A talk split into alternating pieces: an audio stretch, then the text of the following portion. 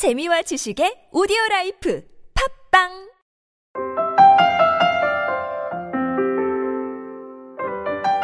지금은 나 혼자와 당신 혼자가 만나는 시간입니다.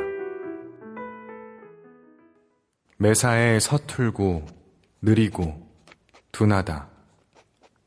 그래서 싫기도 하고 안 싫기도 하다. 혼자 일하기와 혼자 놀기는 제법 한다.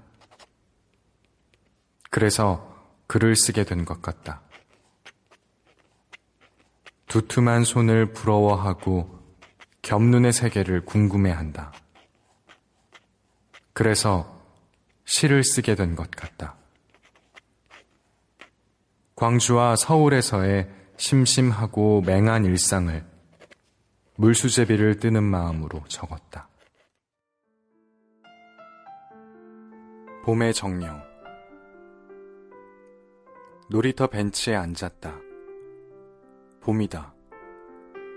유난히 혹독한 겨울을 지내고 난 터라 햇볕과 바람에서 감촉되는 따뜻한 기운이 어리둥절할 만큼 낯설다. 봄이란 이런 거였나? 공기가 생물처럼 얼굴과 목덜미를 어루만진다. 가만히 있어도 세계와 연결되어 있는 느낌. 오랜만인지 처음인지 모르겠다. 아이들은 벌써 반소매다. 뻗치는 생기를 주체하지 못해 정수리에서 싹을 툭툭 틔울 것만 같다. 몇 명은 제각각 볼을 빵빵하게 부풀리고 두 손을 입에 모아 개구리 울음소리를 흉내내며 낄낄거린다. 개굴개굴 꽥꽥 내가 더 진짜 같다니까. 내 소리가 더 커. 그건 개구리가 아니라 오리 소리야. 아니야, 맹꽁이야. 벤치를 떠나며 나도 그 애들처럼 소리를 내본다. 피식, 바람 빠지는 소리만 난다. 집에 돌아와 세탁기에 빨래를 넣고 책을 한 권 집어들었다. 얇은 볼륨인데도 실제본이 된 책이다. 풀칠 대신 실로 꿰매어 엮은 탓에 책장을 넘길 때마다 갓 구워진 빵 껍질 같은 바삭한 소리가 난다. 고소하고 간지럽다. 펼쳐진 페이지를 읽는 대신 만져본다. 햇살을 받아 펄프의 미세한 결이 그대로 도드라져 있다. 하얀 종이가 그저 공백이 아니라 물질이기도 하다는 사실을 새삼 깨닫는다. 바삭한 소리와 종이의 질감에 사로잡혀 좀채 글자들이 눈에 들어오지 않는다. 세탁기에 종료벨이 울린다. 베란다에 나가 창문을 열고 빨래를 넣는다. 바지 가랑이가 개다리 춤을 추는 것처럼 바람에 흔들린다. 내일 아침에는 저 바지를 입고 외출을 해야겠다.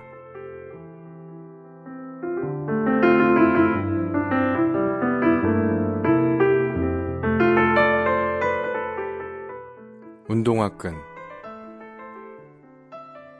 그 발에 눈길이 꽂힌 건 언제부터였을까? 더러운 운동화였다. 한쪽 끈이 풀려 있었고 끄트머리는 시커멓고 눅눅하게 짓이겨져 있었다. 몇 날 며칠씩 밟히는 대로 그냥 밟고 끌리는 대로 질질 끌고 다닌 듯 했다.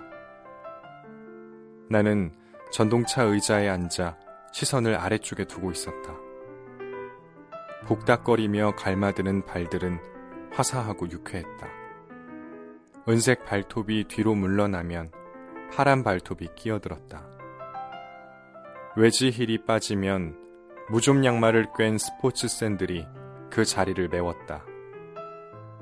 여름 전동차의 이런 풍경은 늘 발 박람회 같은 인상을 풍기는데 하필 그 운동화에서 좀처럼 눈을 뗄 수 없었던 것도 색색의 페디큐어와 갖가지 시원한 신발들 사이에 뭉툭 끼어 있었기 때문일 것이다. 운동화가 출입구 쪽으로 옮겨간 건 환승역을 앞두고서였다. 마침 나도 다른 노선으로 갈아타야 해서 자리에서 일어났다. 계단을 오르고 환승 통로를 지나가는 동안 본의 아니게 그 사람의 뒤를 밟게 되었다. 청바지에 PK 셔츠, 단정한 커트머리. 신발만 뺀다면 반듯한 행색이었으니 기묘한 부조화였다. 치렁치렁 끌리는 끈이 밟혀 그는 두어 번 비틀거렸다. 그런 후에는 조심조심 걸음을 내디딜 때마다 끈이 밟히지 않도록 한쪽 발로 반원을 크게 그렸다. 덕분에 그는 느렸고 가벼운 절름발이처럼 보였다. 나는 속이 탔다. 제발 좀 묶어. 왜 안 묶는 거야? 앞을 가로막고 이유를 묻고 싶었다. 아니면 나라도 대신 꽉 졸라매주고 싶었다. 플랫폼으로 열차가 들어오는 소리가 들렸다. 뛰면 탈 수 있는 거리였는데 어쩐지 그를 앞지를 수가 없었다. 괜히 저 운동화 끈이 원망스럽기만 했다. 1인용 책 신혜우 봄날의 책